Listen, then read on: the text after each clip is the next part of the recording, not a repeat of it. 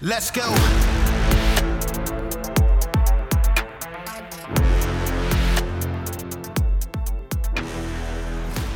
Welcome to Citizen. We have a very special guest today, former Marine, Trump attorney, author, uh, Christina Bobb. How's it going? Hey, Dan. Thanks so much for having me. I'm excited to be here. Sure. I can't remember if that was the same background you used when you were on Drinking Bros, because I would have made some... Light. I, I would have made fun of you for having a lighthouse behind you. Oh, well, this is where I live. This is my neighborhood. Um, but it, it probably was something like this. Yeah. So did but, you take this you know, picture and then put it? No. Make it, mm. No, no, no. I bought it. And where is your neighborhood exactly? Tell this me. This is give Jupiter, me your, Florida. Give me your street so address. In, yeah. I'm in. That's actually out there. You can find it. Oh boy. Um, but uh, no, I'm in Jupiter, Florida, in Palm Beach County, not too far from Mar-a-Lago. That's a pretty nice place to be. I like it there. Yeah, not a bad place. I mean, if I wasn't in tech, honestly, I'm in Texas for media stuff now because it wasn't like we, we moved before COVID. So it wasn't like uh, it is now in Florida where there's a lot of media stuff going on there. But yeah, yeah, know, yeah. Um, no, Texas I, is a great place to be. Uh, it's hot and, you know, um, well, no, it's a different, there's, there's no, there's no breeze coming off the ocean here. You know what I mean? It's True. Just hot. And we have the beach. Yeah. So, and lighthouses that you can make fun of. Well, I will. Give me time. Um, so what did you do in the Marine Corps? I don't know if we discussed that one. Yeah, I was a judge advocate. So for mm. most of my time, I was a criminal defense attorney. And then um, I served in Afghanistan, did operational law there, and you know, the, the military mix, and then got out and did civil litigation and went back into the military. So, uh, yeah, mostly criminal defense and operational law. Though. Well, you went back into the military. How, what was yeah. that like? Uh, it was great actually. Cause I, uh, not deployed. I, um, mobilized as a reservist mm-hmm. to Germany. So I was in Germany for a year and a half, uh, doing operational law stuff, um, which was awesome. I switched because I, I had been doing criminal defense and operational law in the Marine Corps, got out, you know, loved being an attorney, and then went into civil litigation and realized that civil litigation is not quite as fun as uh, operational law sure. or, you know, and so I was like, oh, you know, maybe I love the national security aspect of things. So I, I went back. So uh, we, we've had uh, Patel on before, but I don't know that yeah, we ever really, great. I don't know that we jumped in. Tell tell the audience what operational law is, uh, just for, you know. Sure. So it's um, anytime, at least for the, I was doing it with the military, with the Marine Corps. So anytime there are military operations going on, what can you do? What can you legally do? You know, Geneva Convention and uh, rule of law, rule of armed conflict issues. What, you know, what kind of status of forces agreements do we have in place in the local area? You know, what can our, like, do our military members ever leave the base? Like I was in Germany, of course, we went out in town, you know, but we didn't do that in Afghanistan, you know, th- those types of differences. Uh, what are the troops allowed to do? That most mostly, you know, being in Afghanistan, it was mostly kinetic operation, mm. military operation. Sure, yeah. So. Um, but now it's getting, you know, the the the kinetic operations are kind of have wound down for the most part, right? Yeah. Except for uh, the fact that we're for some reason bombing Yemen every twelve seconds. Um, right. But th- as far as status agreements, that's going to be something that, that comes more into public focus now because of Taiwan, right? I'm not sure that people really have a good handle, like the uh, the American yeah. public has a good handle on what the rules are and what our responsibilities are vis-a-vis the agreements we've signed. Can you kind of break that down a little bit? Yeah, I mean, you raise a really good point. And I think there might be some gray areas now, especially with... Uh, with the White House changing their position on some, I shouldn't say they haven't officially changed their position, but it appears to me that uh, the Biden administration is um, a lot more amenable to China. And certainly that will come into play with Taiwan. But, you know, I would have to take a look at the specific status of forces agreement of what we can and cannot do, our, our personnel on the ground in Taiwan. But um, certainly that's something that we need to be paying close attention to in the coming days as there uh, appears to be some movement taking place there. Um, and what uh, we do have uh, a T R A, a ta- the Taiwan's Relations Act, right? So we do mm-hmm. we do have um, like the official policy of the United States is that we will provide Taiwan with with defensive weapons. Whatever the fuck that means, you know what I mean? Like it, like somehow you're like these are these are defensive M fours. You can't use these for kinetic operations. Like, right. uh, what what is it? The gun turn off? You know what I mean? If you try to use yeah, it kinetically, okay. I mean that doesn't make any sense to me. Um, But I, it is it is hard to tell if the White House is mm-hmm. changing positions or if the the national security apparatus is just covering up for stupid shit that Biden has said, right? It's hard to tell sometimes. Yeah, it is very hard to tell. And so I don't I don't know where they will come down on, on some of these questions. Mm. Um, I think there's a lot of things that are up in the air as far as our positions abroad. Mm. And uh, personally, it makes me nervous having Joe Biden in the White House because I don't think he's going to take a strong stance to protect any Americans that are overseas. Uh, so, you know, we'll have to see how it plays out. Yeah, you know, that hasn't been, uh, it's it's only been the case with liberal presidents, with Obama and Biden. Right before, like Clinton didn't have any problem dropping bombs on people. You know, say what you want right. about his, uh, uh, uh, he, he kind of got scared with the whole Mogadishu thing, which understandably so, there's a lot of pressure to get out of there afterwards. But for the most part, it's only kind of a recent thing. And I wonder if it isn't some kind of, you know how it is in politics with the Overton window and then just the reactionary nature of, yeah. you know, right versus left.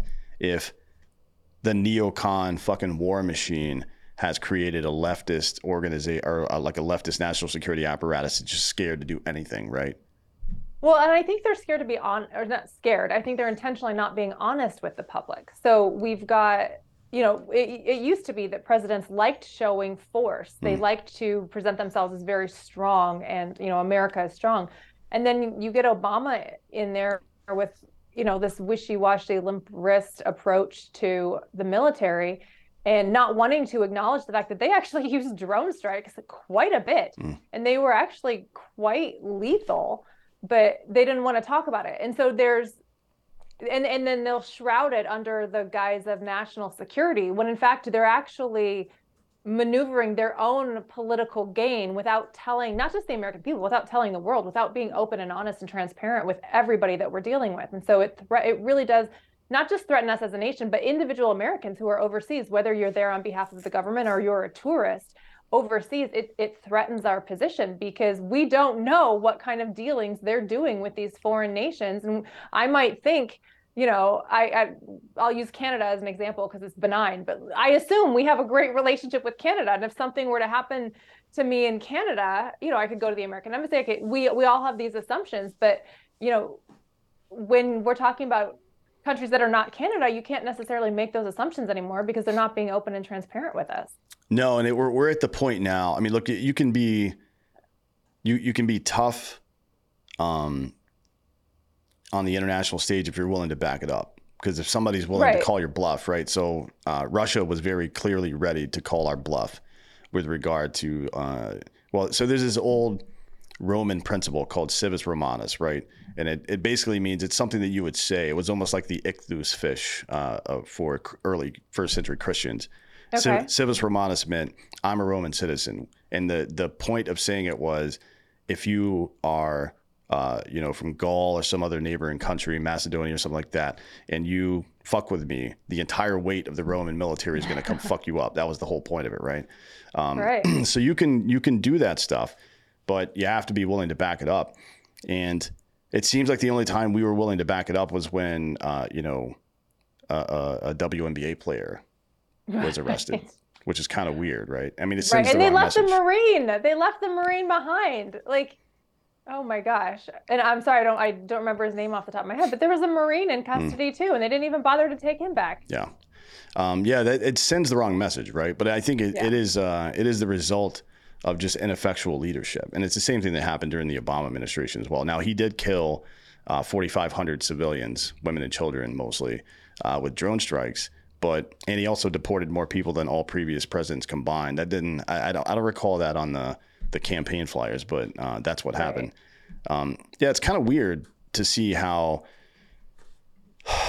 uh, how dichotomous the messaging versus yeah. the action is on the left these days. Yeah, what they're actually doing mm. versus what they're telling us they're doing, they don't match. Right. So yeah, that's and and that's a problem. Do you think people are kind of uh, it's hard to tell. Um, Because we keep we keep having these reports. Um, this week we learned um, what we already knew, but we learned for an absolute fact that uh, Fauci and his crew, probably Francis Collins as well, definitely subverted federal policy and funded gain-of-function research, and that mm-hmm. the first people who got COVID were definitely people who worked at that lab in Wuhan. We know that for a fact now. The whole somebody's eating bat soup bullshit or whatever the fuck they right. were talking about before is all nonsense. We and uh, the uh, Haldeman report, obviously, which is probably a little yep. bit more in your lane, um, mm-hmm. uh, has been, I guess, de- not even declassified because it was never classified in the first place, just released to the public, which should have been the case in the first place, right? Yeah, why they sealed it in the mm. first place is still a question I've got. But one of the most...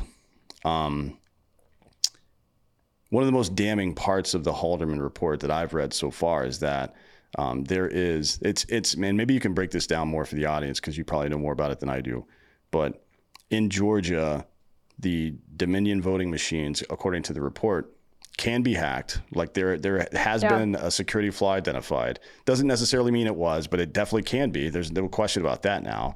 And then for some reason, um, the voting commission has decided not to repair it or install a security patch until after the next election. I don't understand that. We're still a year, yeah. we're a year and four months away from the next election. I don't understand why you wouldn't repair it now. Yeah, well, that's a really great question. And I've got a similar question about a lot of other problems and issues we saw surrounding the election, particularly in twenty twenty, before twenty twenty-two, and now twenty twenty-four coming up. But yeah, the Georgia election officials have basically said, oh, we're going to wait until after the next election.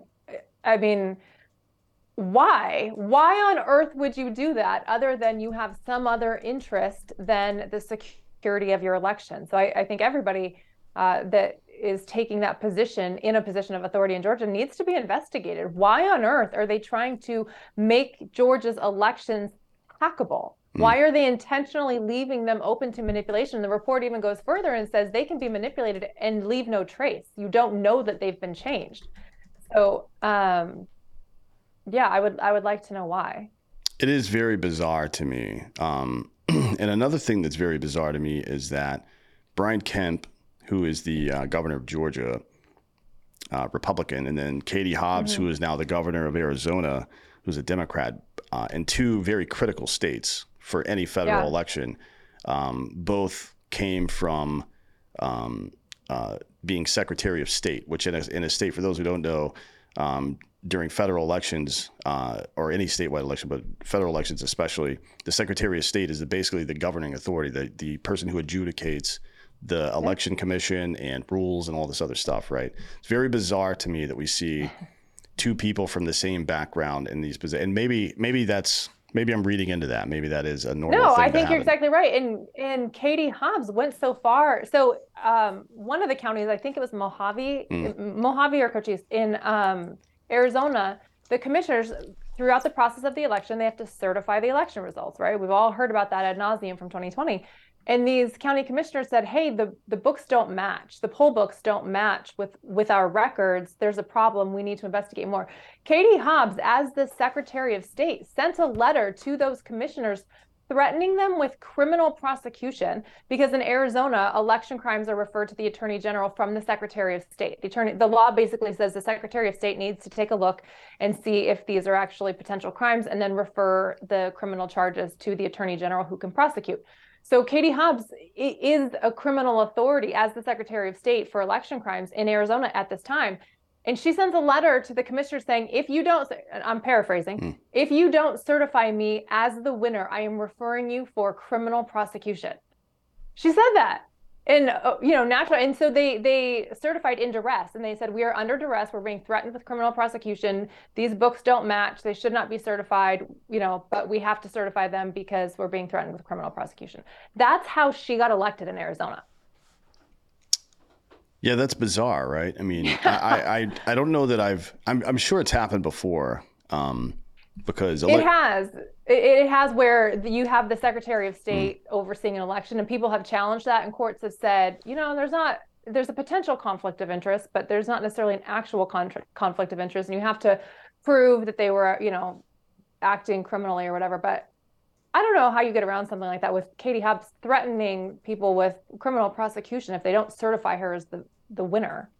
Yeah, you can uh, look, a- absent um, direct evidence of something, the way people behave around questions are often really telling. But let's get to the direct stuff. So Um, you've got a book, Stealing Your Vote. Um, it's out now, right? Yeah, it's out. Okay. And does is it on Amazon, or did they kick you off Amazon? Yeah. No, they have not kicked me off. Actually, I, they went so far. There were so many people trying to write bad reviews that they blocked the bad reviews and said, you have to be a you know verified purchaser. Mm. So they've actually helped me out a little bit. Wow. It's, imagine I know. That. Um, wow. So tell me about uh, tell me about the book, generally speaking, but I want to know from what what's what is the claim being made in the book, and what is the supporting evidence for that? Because I think there's a yeah. lot a lot of there's a lot of smoke. There's no question about that. I'm just curious what the fire is. Yeah. So the way I like to summarize the book is that Democrats cheated and Republicans covered it up. This is very much a bipartisan problem. Um, and it's the story of my investigation. I was an investigative reporter at the time, and I, I take you through my experiences of all the witnesses I talked to and everybody, and all of the uh, the evidence that I found. And I think I found a lot of it. But the, there's several different ways, and it, it really is, as Joe Biden said, a, a coordinated um, effort to for for voter fraud, voter suppression, whatever you want to call it. And they will manipulate voter rolls. There's a lot of evidence of problems in the voter rolls. There's a lot of evidence of problem, particularly who would have thought that you could just print as many ballots as you want? And this whole idea of now elections take longer than just election day to count. That's why they're doing it. And we saw this happen with Carrie Lake. Even, even after sixty-six percent of the machines in Republican areas went down on election day for Carrie Lake, she they still needed several more days to, to tally the votes. Um, I, in my opinion, I think they needed time to print more ballots. They have ballot on demand printers now where they can just print as many ballots as they want. They have a- access to the voter rolls. They can see who has and hasn't voted. And if they can inflate their voter rolls, they can literally print out the difference. So for example, in Wisconsin, there's three point five million people over million citizens over the age of eighteen in Wisconsin. So you would think you would have approximately three point five million voters. They have seven million people on their voter roll. They haven't, they literally, even if every single voter in Wisconsin voted for Donald Trump, they still have enough people on the voter roll to change the outcome of the election. So these are all things that absolutely need to be cleaned up. Why are we tolerating them? And uh, anyway, I walk, and I'll walk you through, you know, examples of like everyday folks, teachers and, you know, city workers that were volunteering to work the election and what they saw and what they witnessed. And uh, it ends with a very positive note. I do believe Donald Trump ends up in the White House in twenty twenty-five, but it takes all of us getting involved. And I, I try to encourage people how you get involved, because this the election is secured from the bottom up. We have to secure it at the local precincts. And if everybody secures their precinct and their county, then we'll have a secure election. We've been waiting long enough, and it clearly hasn't come from the top down. Um, who? I, I don't want to spoil too much of the book, but who are these yeah. additional voters? Who, who are the other three and a half million voters on the voter roll? Are they That's college students great- or who is it? No, they're, from what I can tell, they're not actual people. Like some of the um, some of the reports that came out in Wisconsin show the way that they do their voter roll, it's not chronological. It doesn't go one through seven million. Mm. It's they use wingdings, they use symbols. So the system itself is not auditable because it doesn't go in any chronological or alphabetical order. So you can't know when you started and when you ended. And that that was the finding in this forensic report was there's there's no way to know when you get to the end of the Wisconsin voter roll because it doesn't go in any order. And and the election officials' response to that was, oh, well, the machines know. You know, we have it run by a machine, and the machine knows if everything's been done or not. And it's like, well, a human needs to be able to verify that this was done properly. Um, so I, I don't know if they're even real people. You can make up, you know, whatever you want. I know there was a lot of questions about dead voters, um, and I'm sure we know that there were dead voters that voted. I don't think that was the huge difference maker in twenty twenty. I think it was bloating voter rolls, or like in Nevada, anytime you have to go to the D M V for anything, you get married, you change your name, you move, you know, whatever it is that you need to change about your official record, they create a new voter registration for you. So there are people in Nevada with, you know, five voter registrations for the same person just because they went to the D M V and had to have something changed. You need a new driver's license, whatever it is. So they're they're just a mess. Honestly, the voter rolls are, are a complete mess. Well, even if there's even if it's a clerical error on behalf of the government, voting more than once is still a federal crime, right? That's correct. And in Nevada, so the difference in Nevada um, between Joe Biden and Donald Trump was about thirty-three thousand votes. And in Nevada, they have verified and confirmed, I got this from the Nevada G O P, that forty-two thousand people voted twice. So more than the difference uh, in Joe Biden and Donald Trump, there were forty-four, or I'm sorry, forty-two thousand people who voted twice. Why, I, maybe this is a dumb question, but why are we not verifying voters by their social security number? Because there's only one of those. Not a not a dumb question at all. I think that's a great idea. Uh, I don't I don't know why we're not doing it, other than, to me, the only logical inference is because the people who are controlling the elections right now want to be able to cheat. The people in power want to stay in power, and so they want our elections to be malleable so that they can manipulate them. Mm. And it's happening in every state. It's happening in Republican states. And just to put this into perspective, at the time of the twenty twenty election, when all of this happened, Pennsylvania, Michigan, Wisconsin, Arizona, Georgia, those five of the contested states, and then you have Nevada and New Mexico mm. that were Democrats. Those five states, they're Republican states. They're Republican legislatures. They're re- they some of them had Republican secretaries of state, Republican majorities in county offices. So the states that were stolen were Republican states. So everyone likes to point, you know, wag their finger at Democrats. It was Republicans, and that's why I say Democrats cheated and Republicans covered it up, because we absolutely had the ability to fix this and we didn't. Um, yeah, I've said for a very long time um, that the aristocracy will protect itself before it'll protect yeah. any particular principle or, or even any yeah. individual. Um, so that when you said that um, the Republicans covered it up, um, do you have any specifics on that? Like who and how? Well, I mean, I can't formally say without official an official investigation, but for mm. example, in Wisconsin, um, the Racine County sheriff there referred criminal charges against the five Wisconsin election commissioners, three um, three Democrats, two Republicans, for election fraud. And they went through, the uh, lieutenant there gave a very, very good explanation of why those commissioners violated uh, that election fraud law. The name of the statute was actually election fraud, and it was in relation to nursing homes and the instructions that they gave. The commissioners were on record in an official hearing saying, if we give this instruction, basically we have to instruct the county clerks to violate the law. And they all said, yeah, well, if we give them this instruction, we're telling them to violate the law. And they literally voted on it. They voted, should we tell the clerks to violate the law? And five of the six said yes. And so the sheriff refers that to the Racine County District Attorney, who refused to prosecute. Patricia Hansen is a Republican. She just refused to prosecute, said it doesn't matter that they broke, that they committed election fraud. I'm not going to prosecute it. So that's one example. Why? Why would? Uh, and I, I'm sure I'm sure that's common, but a lot of uh, you know, there's been a lot of that, and the Republicans have yeah. been pretty ineffectual for a pretty long time now. I mean, they've been busy yeah. mostly generating wealth for the military-industrial right. complex for the last right. you know twenty-five years.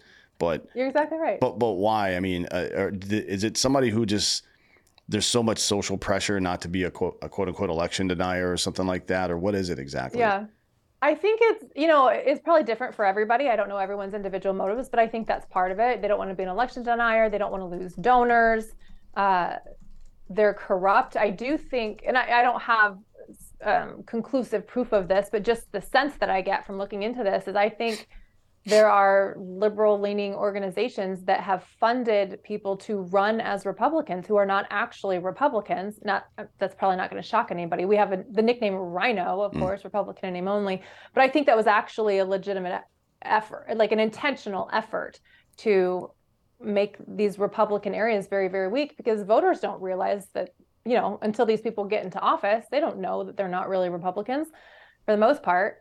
Um, so there's some compromise there. Mm. I think I think there's a, a variety of reasons. The reason that Patricia Hansen gave was she said that she doesn't have jurisdiction to prosecute election fraud in Racine, which clearly is not the case. What? But yeah, that's what she said. She said she doesn't have jurisdiction to prosecute those election fraud crimes in Racine.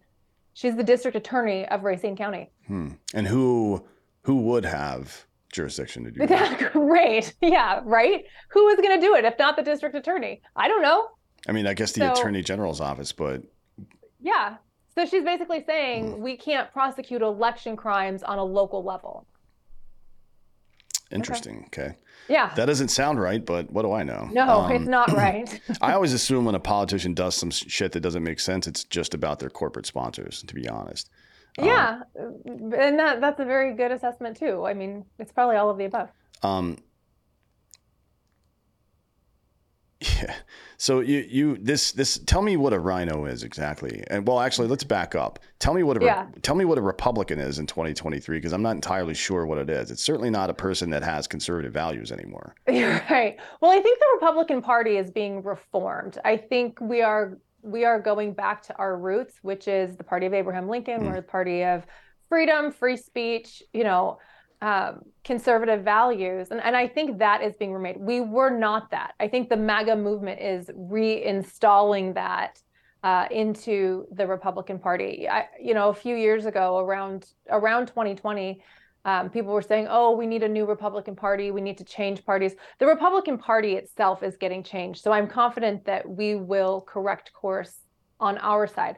I think I think when all this is said and done, I think it's the Democrats that are are going to have a hard time surviving this. I think they have gone so far left, and they the fact that they're trying to normalize pedophilia, I I don't know that they can recover from that. Once we actually get, you know, the ship righted, I don't think I, I don't know that Democrats are going to survive this, because normalizing pedophilia, I think people have a problem with that. Sure, yeah. So. I mean, I I kind of felt like um fucking with kids would be the red line that, right. that nobody would cross, you know what I mean, regardless yeah. of your political affiliation. Although, you know, it goes back uh, to the seventies and eighties, to be honest. Um, this this uh, great progressive hero, Harvey Milk, was a fucking pedophile, right? I mean, he was fucking like thirteen, yeah. fourteen-year-old boys in San Francisco all the time. Um, and then, you know, basically the only reason that uh, uh, uh, that... I guess Josh Brolin shot him in that movie.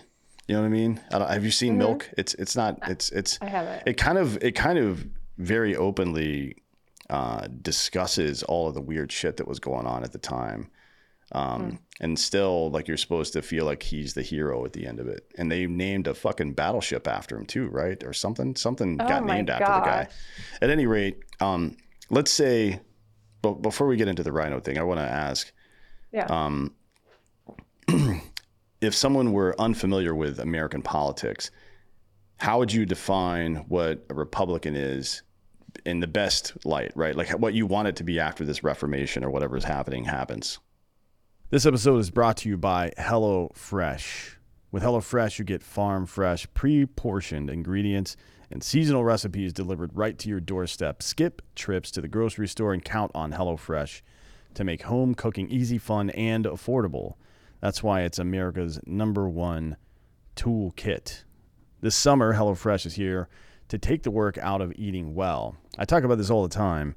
Uh, if you're not like me and just eat primarily meat, you want to actually feed your family like a normal human being. Um, HelloFresh is a great way to do it. It, it. All the ingredients, as is in the name, are fresh, uh, proportioned out. You know, you can. It, they're also pretty flexible on how you can order things and things like that. Um, uh, You can reach your goals with delicious, calorie-smart, protein-rich foods and dinner options. Um, if you're stuck in a recipe rut, I know a lot of people get into this. One of the biggest problems people have with eating healthy is they get stuck in a rut. They get tired of eating the same thing over and over. Well, take a bite out of something new with forty recipes per week that you can choose from, with options to please even the pickiest eaters. If you've got some in, the, in your family, your children or something, you'll always find meals for everyone at the table to enjoy. Um, Ross has used this for years. I've used it in the past.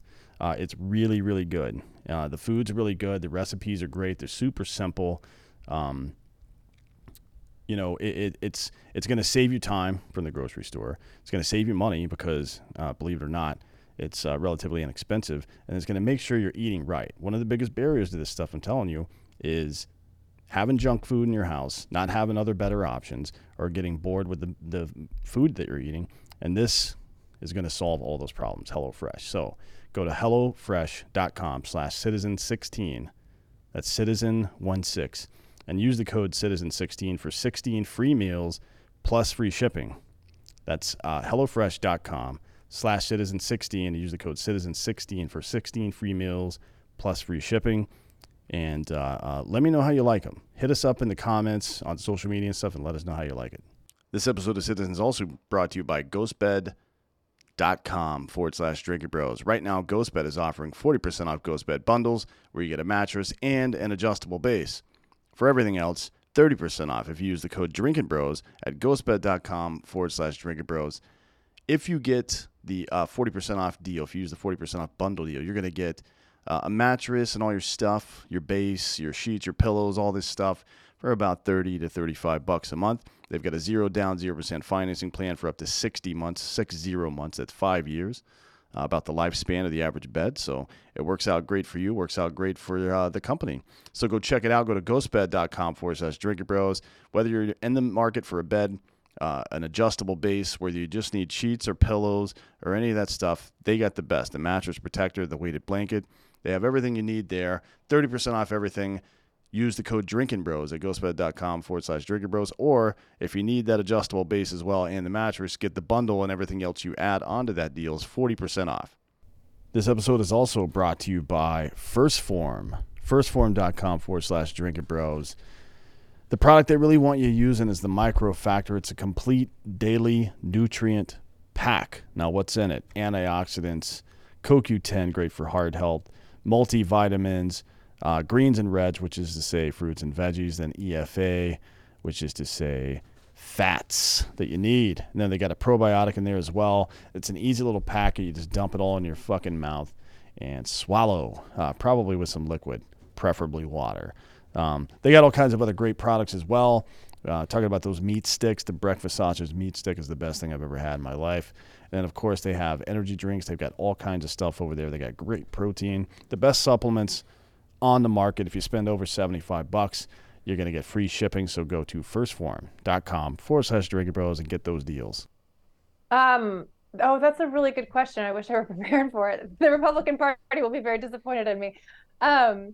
I would say a Republican is someone that is fiscally conservative, possibly socially conservative, although I think that's something that, you know, that I don't, I'm curious to see how that changes in this reformation process. But um, I would say someone, f- the fiscal conservative part, I think is the easiest part to identify, but uh, traditional values, family values, values, uh, faith, and not just their own religion, but the religion of everybody, uh, goes back to the fundamental principles, uh, constitutionalist, Bill of Rights, um, believes in, uh, I would say, a strict reading of the Bill of Rights. Mm.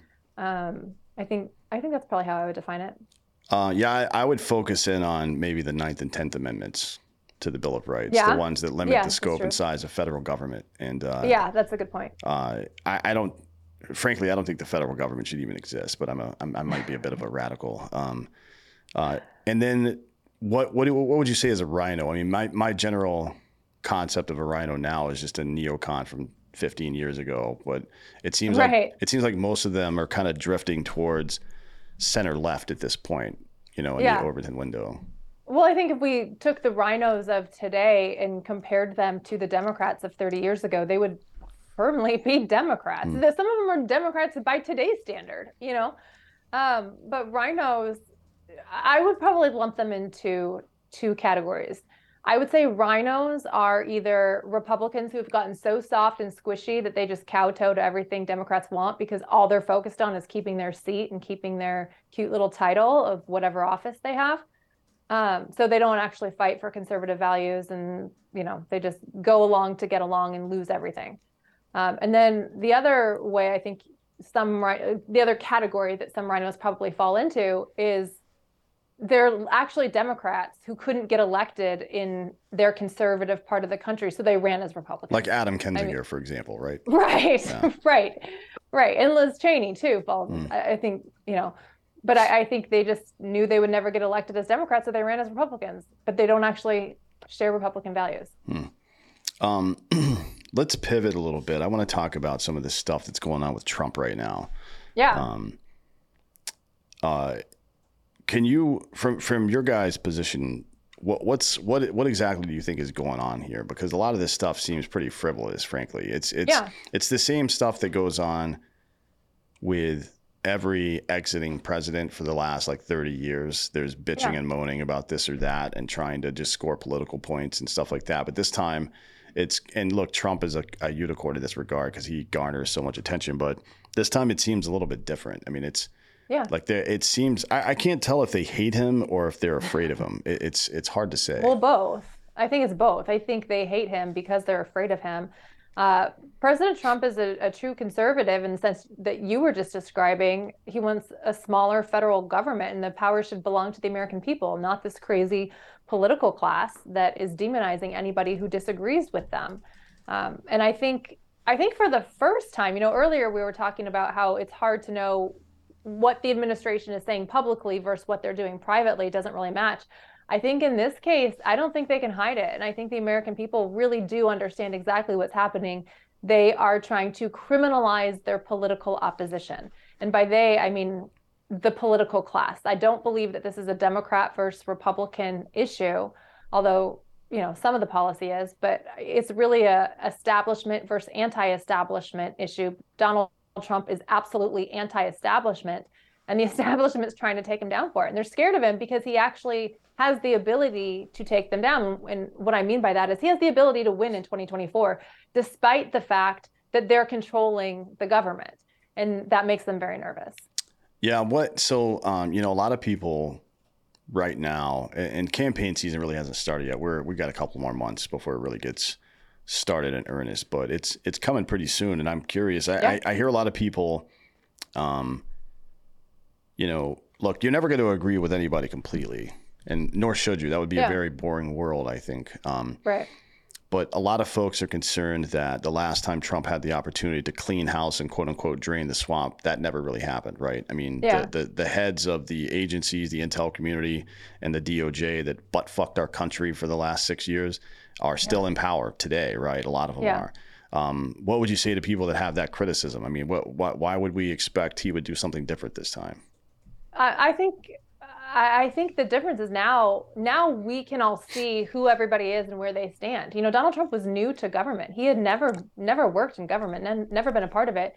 And naturally, he had to rely on the R N C and rely on some of these political establishment type organizations to guide him and, and to give him instruction and, and teach him on how, not just how government works, but who the players are, right? Like, and why does it matter? And why does one position matter over the other? And so I think he he genuinely just believed that um, he could slide right in and people would be honest with him and and give him good advice on who should be where.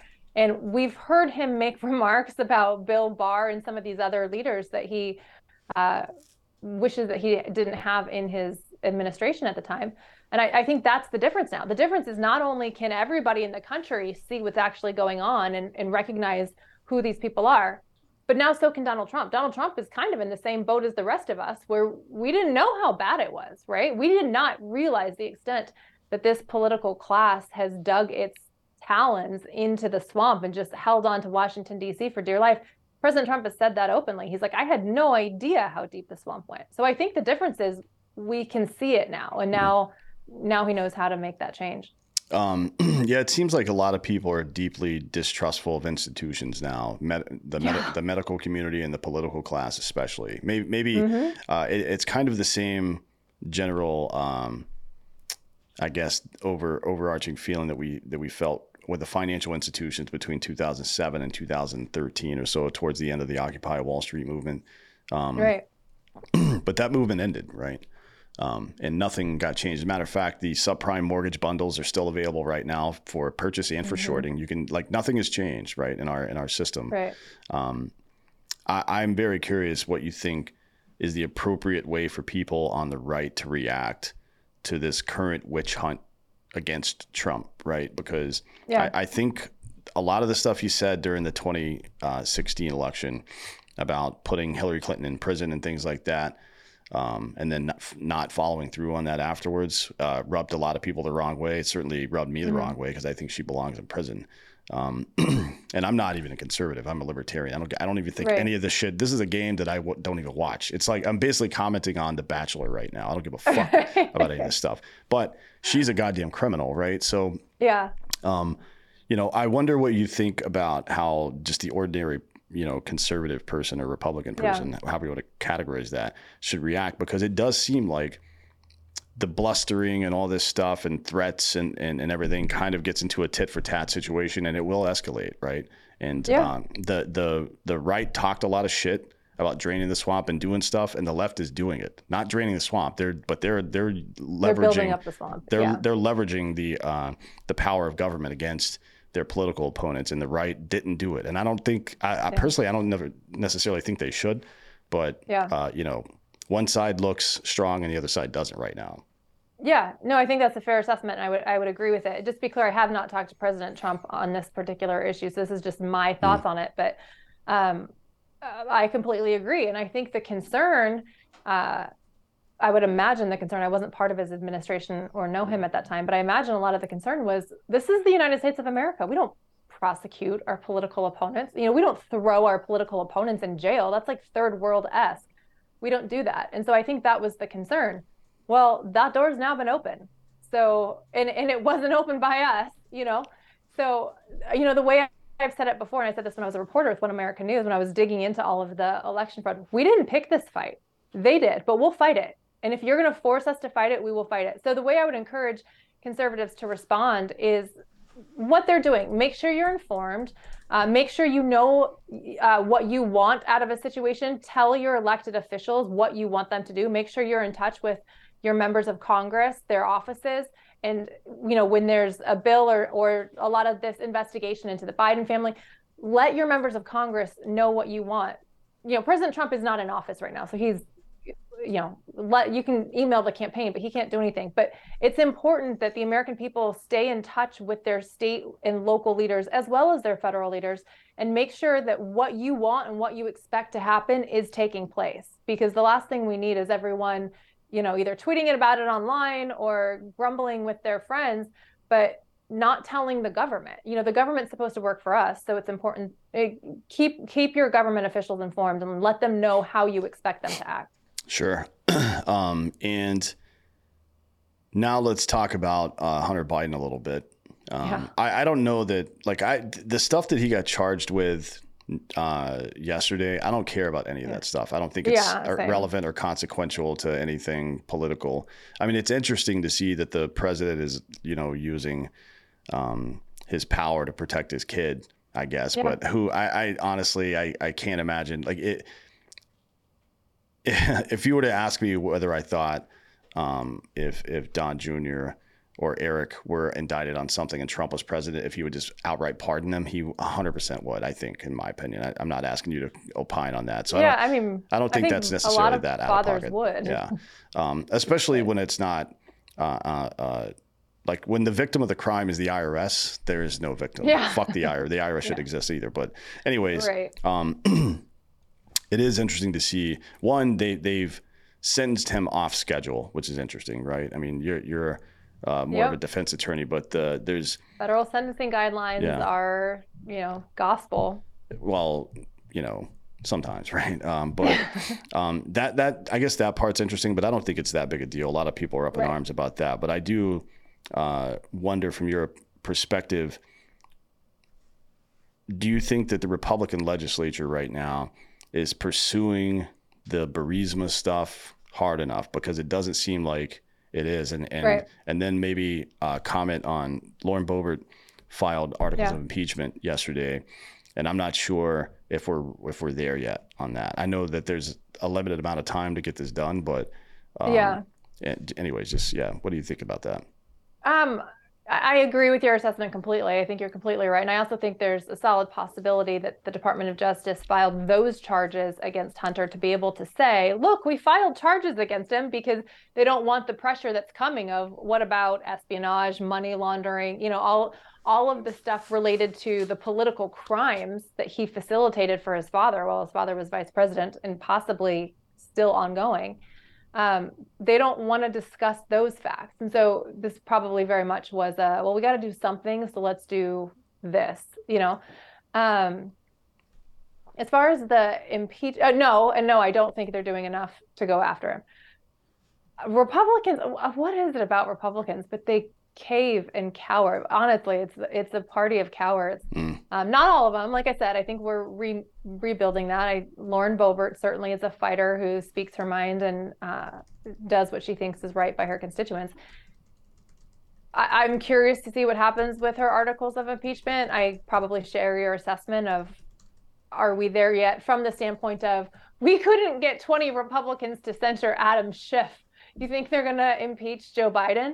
So I, I think we're we're there, from my perspective, we're there as far as the evidence and the need and the importance to do it. As far as, do we have enough Republicans with enough backbone to actually do it? We'll see. Yeah. You know, I don't know. I mean, even even then, it's not going to, he's not going to get convicted in the Senate. So I'm not sure now is the right time. Yeah. To do that, yeah, anyways. Or if it's even, uh, you know, if people will recall, um, the Republican legislature, uh, the Republican House voted, what, forty-six times to overturn Obamacare, with knowing that the Senate wouldn't pass it. It was just a complete waste of fucking time, to be honest. um, but, but yeah, let's talk about um, the Schiff thing for a moment. What there there were twenty people who, I don't know why all twenty people voted against this. I know why Thomas Massie did, yeah. And I think he's got a good reason to not do it. But I'm curious, um, you, you think it's appropriate to fine a sitting congressman sixteen million dollars? Well, I think it's appropriate to take some action. They they now, I believe, Representative Luna is putting something forward to send him to the ethics community, yeah. to, uh, the ethics committee. So something needs to happen to Adam Schiff. And those twenty, who knows? You know, they could have come out and said something like, "I would vote yes, but I don't agree with the penalty," or whatever mm. it is. But they didn't do that. They just turned it down. And all of this was taking place as Donald Trump is getting indicted and arraigned. And so you've got the left who is going full throttle against their political opponent, against us, mm. against the American people, against not, and Democrats like to say, oh, Donald Trump is the leading Republican candidate for twenty twenty-four. No, he's the leading candidate for twenty twenty-four, Republican or Democrat. So they've got the leading candidate getting arraigned while Republicans are going, well, I don't know if we should, you know, say Adam Schiff is bad. Like, it's it's a joke. I think, I, yeah, I, I think they absolutely should have censored him. If they didn't like the penalty, negotiate the penalty and come out and say it should be something else. Fine. But the, don't vote no. You know what I mean? Mm, well, my understanding from Massie was that Uh, from what he was posting on Twitter is that, well, let me explain why he didn't vote yes. Yeah, and I'm let curious. me get your thoughts on that. So it requires to, to expel a member of Congress, you need a two thirds vote from the House, right? Um, mm-hmm.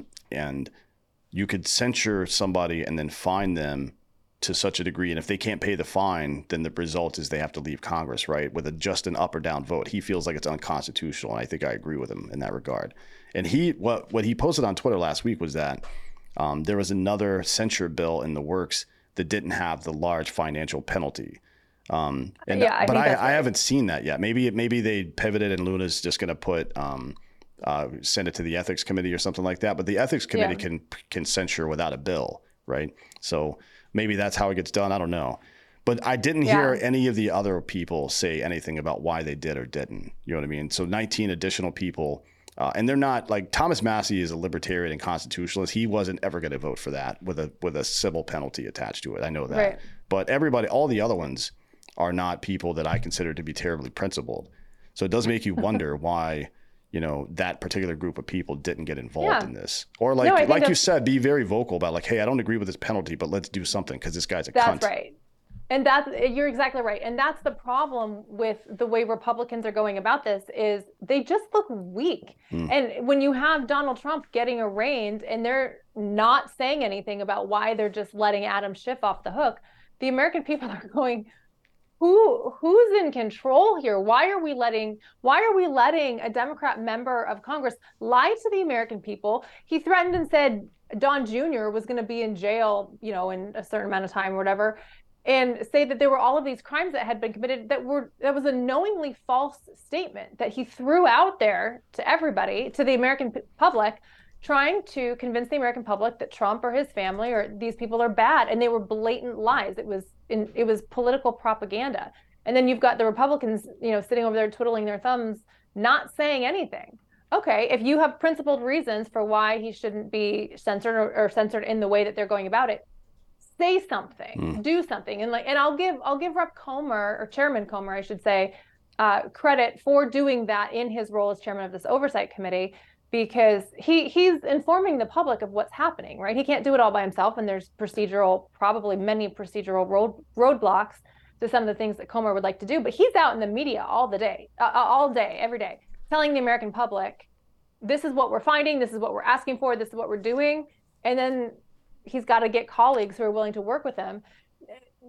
Congress doesn't have prosecutorial power, and so it's going to be interest, interesting how they um, how they bring that together with, let's say they put this great case together of all of this crime from the Biden crime family. How are they going to prosecute it? Mm. Is Biden going to prosecute himself? Right. You know? Yeah. Uh, yeah, no, definitely not, right? I right. Mean, uh, so it, it's, what yeah. are they going to do? Um, by the way, update on that. Uh, um, Anna's uh, bill is getting reintroduced today, I believe, for, okay. for vote for censure. I, I, I, it's changed, and it, uh, according to the Hill, they've got the votes this time. So he will be censured today.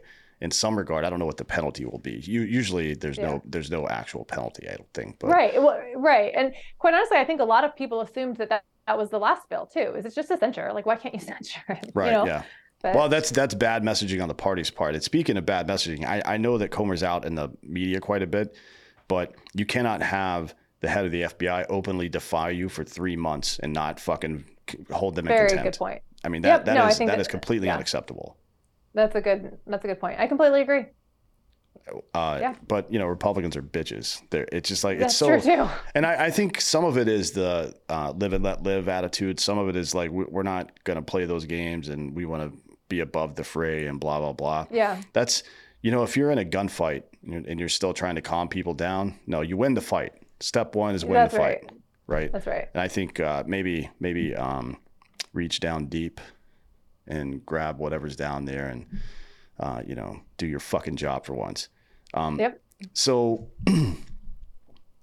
I don't know if Biden's going to be alive by the end of this sentence, to be honest, because he's old as shit and he's he's physically deteriorating rapidly right in front of our yeah. eyes, right? Yeah. Um, do you, what do you think happens if he goes down, if he's incapacitated or if he decides not to run? Who do you think steps in there?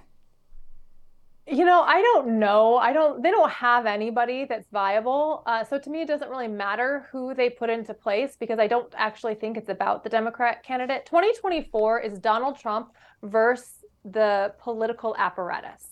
It, they can insert name here. You know, it doesn't matter who they put in. It's Donald Trump versus this political class, this political establishment that has, uh, leached itself or burrowed itself into the federal government and is pulling all of the strings and manipulating elections and mani- manipulating power to benefit themselves. And that is what Donald Trump is trying to take down. Uh, they'll they'll put in some puppet candidate the same way they did with Joe Biden. I don't think it will be Kamala Harris. Um, that would be funny, but, but I, yeah, right. probably not. Well, yeah, it'll it'll be someone who doesn't have to wear diapers, and that's what they people ask me. You know. You know, it, why, you know, don't you think that Joe Biden is, um, you know, they're like hiding or doing something nefarious with with Joe Biden? And I, I would say, no, like if they were going to pick someone, why would they pick someone who needed diapers and, you know, can't complete a sentence? He he to them, it doesn't matter who's in that position. They just need someone's name on the ballot and then they all manipulate around that person. So this is Donald Trump versus the political machine. That's what twenty twenty-four is.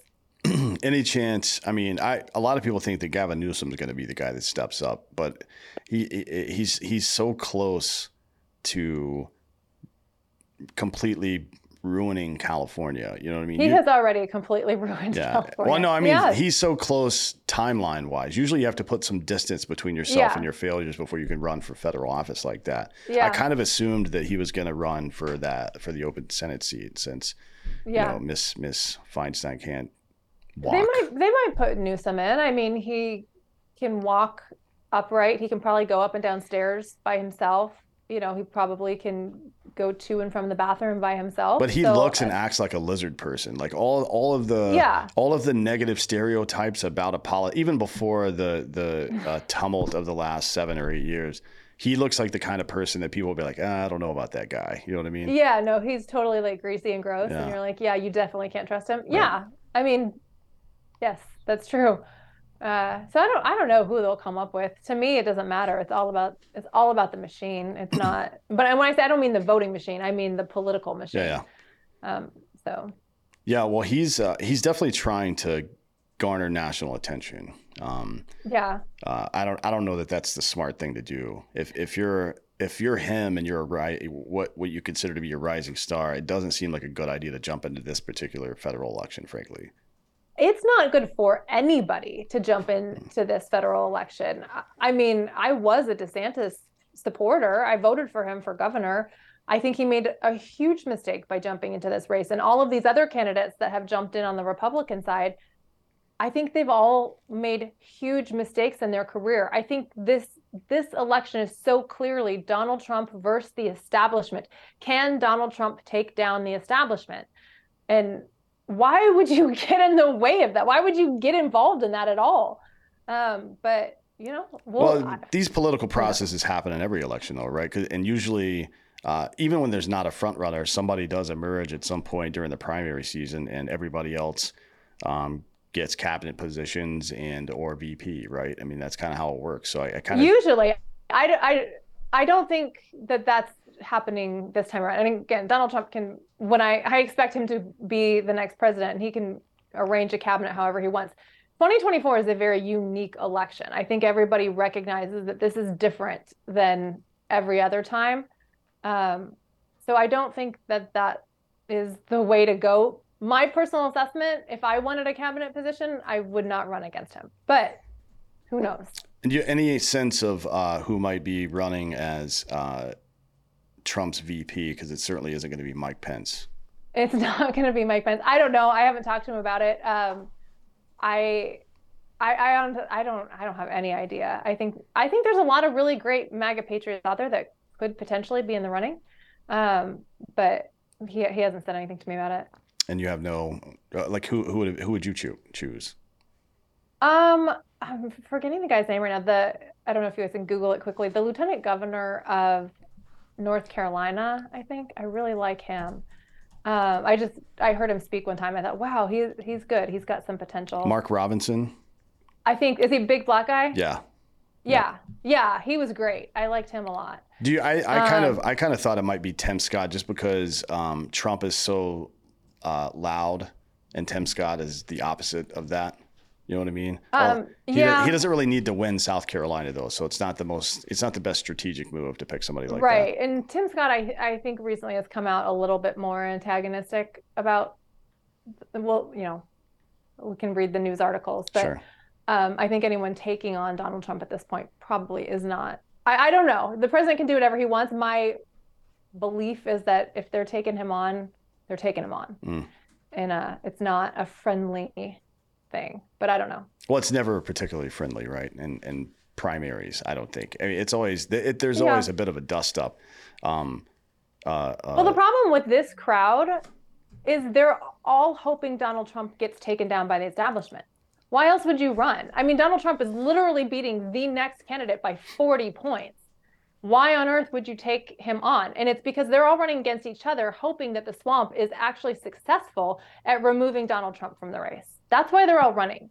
And so to to have a group of competitors who are all hoping that somebody else takes you out so they can compete against each other, I think that's particularly gross, in my opinion. And uh, it's not the traditional, oh, we're all equally running against each other. It's a close race. It's not a close race. It's Donald Trump's race. We all know that. The only way Donald Trump doesn't win, or, you know, in their minds, the only way that he's not the Republican nominee is if the swamp successfully removes him through these criminal charges. And I think it's really gross to be banking your political career hoping that the federal government takes out your political opponent. So you think when DeSantis, because he's been pretty openly critical of the government going after Trump and calls it a witch hunt and stuff like that, you think he's full of shit? I do. I really do. Donald Trump got arraigned in Miami. DeSantis is the governor of Miami. Why didn't he go? Why didn't he at least go show support? And it took him several days. And he says, when I'm president, I'll handle this. And, you know, I'll make sure that the Department of Justice doesn't do anything like that. First of all, he's not ever going to be president because Donald Trump's going to be the president. Second of all, it's happening in your state. Why should I believe that you're going to do this at a federal level if you're not taking care of it at a state level? Now, I understand there's a difference between the federal process and the state process, but he's still the governor of the state, and he can still make stronger statements and say, hey, I want to meet with the Department of Justice. I want to know what you're doing in my state. I want to make sure that this isn't a, an abuse of power happening in my state. He's not doing any of that. He tweets. He tweets about it. So I'm sorry. I'm unimpressed with his response. And what do you think? Um, uh, we're, we're getting close to being done here, but to, mm-hmm. what's the message from Trump this this year? And next year, well, like he, so the, polit, the the the electorate is quite a bit different than it was attitude yeah. wise, right? I think yeah. a lot of people, I don't I don't think people voted against Trump necessarily because they thought um, that they were in favor of the establishment. I don't think that's what it was, right? I, mm-hmm. and, and you know whatever whatever about voting manipulation and things like that happened. Definitely, you know, all of media and social media were colluding against him as well. And uh, yeah. you don't always need to hack machines if you can hack somebody's fucking brain, right? Right. Um, which is uh, always going to be a problem. But it does seem like our collective epistemology in this country is being attacked, and people are starting to notice it. Like, we can't define yeah. a fucking woman. Are you kidding me? I feel like yeah. women v- voters are probably the most important block in any given election. White women voters actually are probably the most important. Mm-hmm. They tend to vote Democrat about sixty-one to sixty-five percent, depending on the election. Um, I wonder what the message is to them specifically, because I think a message about protecting your kids and stuff like that might resonate yeah. pretty well. It definitely worked in Loudoun County. Yeah, well, County. I think Dem- absolutely. That's a perfect example. Well, I think the Democrats are making the case for us. They can't define women. All we have to do is say we can define women. You know, we can protect your rights. But um, I think President Trump's message to the nation is a message of hope, and it's a message of we are taking our nation back. Uh, we are restoring freedoms to America. I think Americans can see parental rights are at stake. I mean, California, I think the legislature just passed. I don't know if it's been signed into law, but at least it, the fact that it even hit the floor of the California legislature that um, pr- parents can lose custody of their children if they don't affirm the gender that their child wants. I mean, that that's bizarre to think you can lose your child. If your child goes to school every day and you're, the second grade teacher convinces your boy that he's a girl, you can lose custody of your child if you don't support this crazy idea. So I, I think parents are starting to, to wake up and be concerned about their kids. So certainly that's an issue, but I don't think President Trump would ever um, campaign on, on fear tactics. It's, it's empowering. Everything about Donald Trump is empowering. And it's we're returning power back to the people. Uh, the people should run the government, not the other way around. And quite honestly, the left is making his case for them. The crazier they get, the more people go, you know what? Maybe Donald Trump wasn't so crazy. So. Uh, yeah, I agree. That's that's definitely the case. I feel like there are a lot of people out there who agree with that assessment. Um, yeah. If I had, if I, if there was one piece of advice I could give them, it would be to talk more about the issues than other people, um, because a lot okay. of these, a lot of these people he talks about don't deserve the airtime, frankly. You know what I mean? Very good point. Uh, All right, that's they're just good. A bunch of fucking retards. Um, so before we get out of here, tell me about, once more, recap the book, tell people where they can yeah. find it, and tell them where they can find you and the other stuff that you do. Yeah, thanks. It's called Stealing Your Vote, the Inside Story of the twenty twenty Election and What It Means for twenty twenty-four. You can get it on Amazon, Barnes and Noble, wherever books are sold. You can find me on Instagram and Twitter at Christina underscore Bob and Christina Bob dot com. I'm out there. So. And you, what what media stuff are you doing right now? Are you still reporting, or are you just kind of authoring, doing tours? What are you doing? Yeah, I do um, here and there. It's kind of sporadic. I do the rallies, of course, with mm. R S B N. I'll cover those, and then kind of kind of hit and miss for the time being. You know, maybe maybe there's something in the works, but for the time being, it's just kind of sporadic. Oh wow, that's very cryptic. Thanks. Um, yeah, this has been a really good conversation. Um, yeah, thank you for having me. Yeah, anytime. I appreciate all the information and the insight and, uh, and, and dodging some of my questions. I appreciate that as well. I didn't um, mean to. I don't no, think so. No, it's fine. You're, you're, it's your job to do that. It's fine. Um, yeah, thanks a lot. And we'll, we'll stay tuned to see what else develops over the next year and a half or so as all this shit plays yeah. out. Uh, thank awesome. you for coming today. We really appreciate it. Thank you. Yeah, and thank you all for listening. This has been Citizen.